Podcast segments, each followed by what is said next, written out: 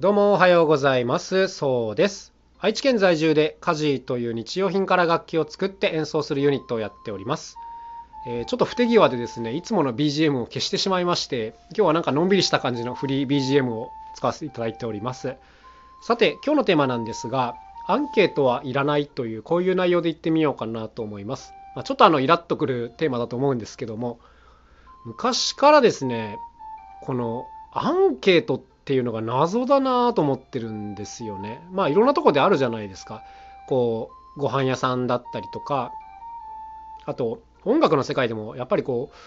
ライブハウスとか行った時、アマチュアのバンドだと思うんですけど、アンケート取ってるバンドありますよね。でなんかこの姿勢自体はすごい大事だなと思ってるんですね。物事を反省して改善していくっていうのは大事なことだと思うんですけど、なぜそれをお客さんに聞くんだろうなみたいなことをね、昔からよく考えるんですよね。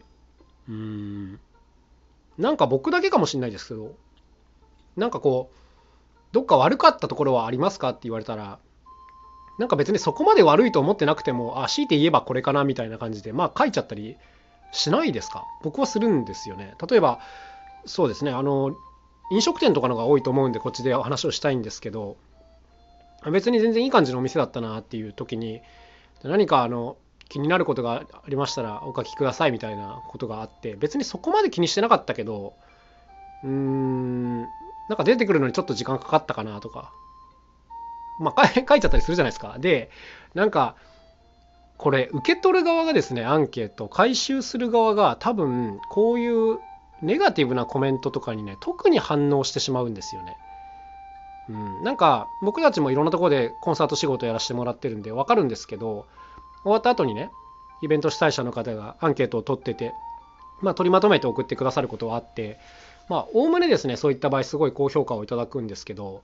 100個の中にですね1つでもネガティブな意見があったりすると、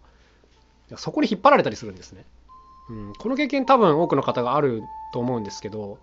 でこの場合ですね、100人のうち99人はもう全然満足してくれてると。で1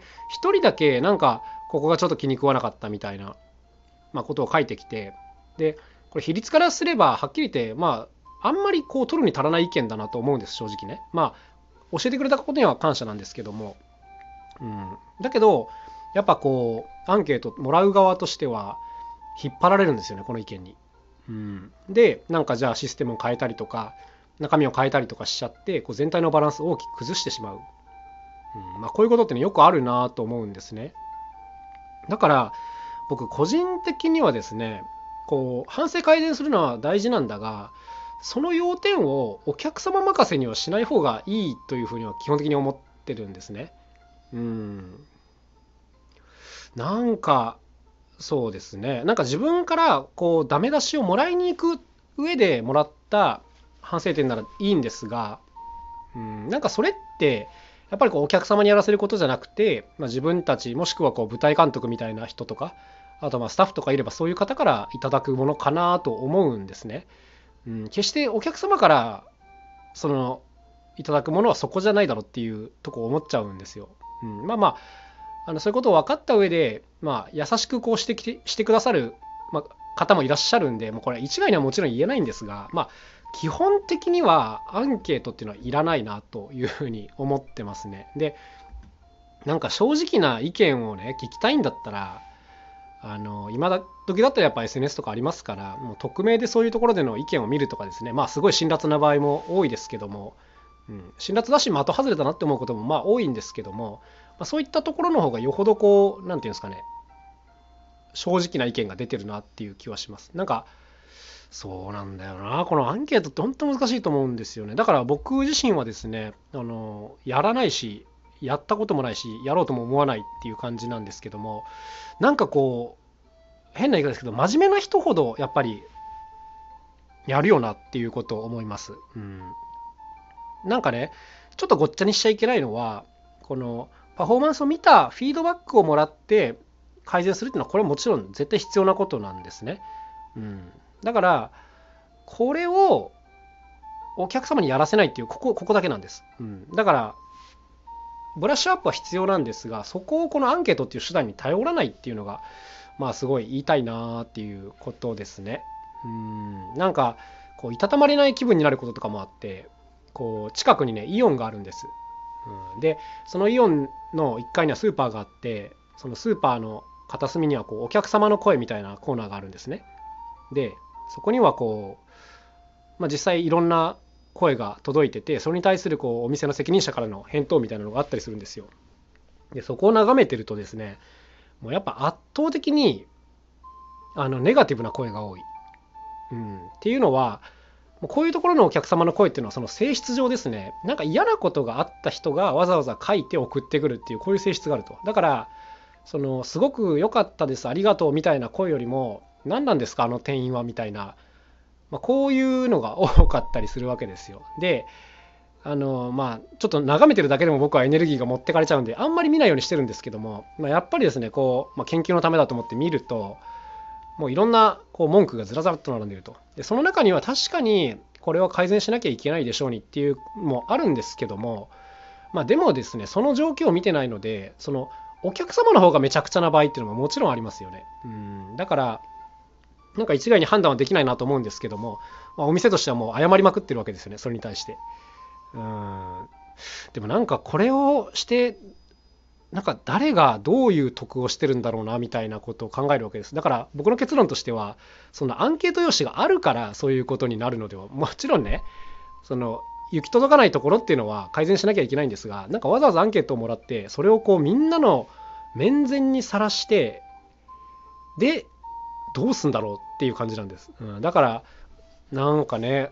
問題とその解決方法がすごくずれてるなみたいな気は正直しましたね、それを見た時に。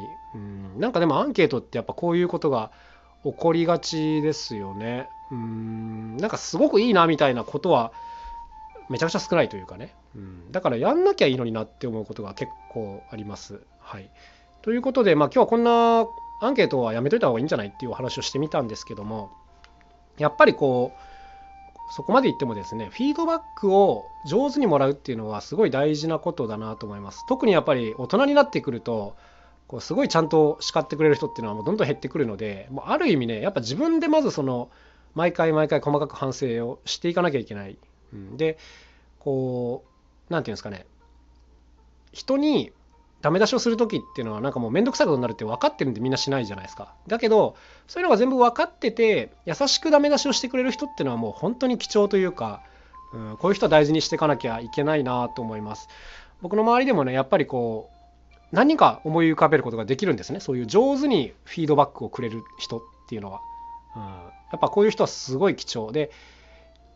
そういうの全部分かってて、あとはその他の人の目に触れないところで注意するっていうのも大事だなと思います。よく言いますけども、褒めるときはみんなの前で、で叱るときはもうその人のだけにっていうことをよく言いますけども、これ本当にその通りだなと思ってて、別に他の人に見えるような形でなんか悪い点を挙げる必要はそんなにやっぱないと思うんですね。それによるいいところっていうのが僕には全く分からないので、やっぱこういうフィードバックをくれる人を大事に。あともしね自分がじゃあ逆に人からフィードバックを求められたら、こういうやり方でちゃんと伝えてあげるっていうのが大事かなと思います。僕個人的にはもう聞かれなければ言わないぐらいのタイプではあるんですけども、例えばこう自分がねドラムのレッスン先生をしてたりとか、そういう現場ではやっぱこう一人ダメ出しをしなきゃいけない部分っていうのがあったりするんで、こういう時はできるだけこうなんていうんですかね、感情的にならずに冷静に問題解決のためにこうアドバイスを送るっていうことを徹底してるんですけども、はい、こんなことを気をつけてたりします。アンケートとはおそらく真逆の位置にあるような行動になると思うんですけども、はい、こういうのが大事だよなという、そんなお話でございました。やっぱりね意味のないアンケートってたくさん存在してると思うんで、なんかこういうのはどんどんやっぱ廃止の方向で動きたいですよね。でただ廃止するだけじゃなくて、そうじゃなくてこう上手にフィードバックをもらえるシステムを作るというかね、はい、こういうのも同時にやっていかないとダメだと思いますけども、はい、こんなことをちょっとふと思ったので今日はアンケートはやめといた方がいいというテーマでお届けをしてみました。はい、それではまた今日も一日頑張っていきましょう。僕も仕事バリバリやっていきたいと思います。なんかこう BGM がのんびりだとあんまりこうテンポよく喋れないな。はい、それではまた明日お会いしましょう。さようなら。カジーのそうでした。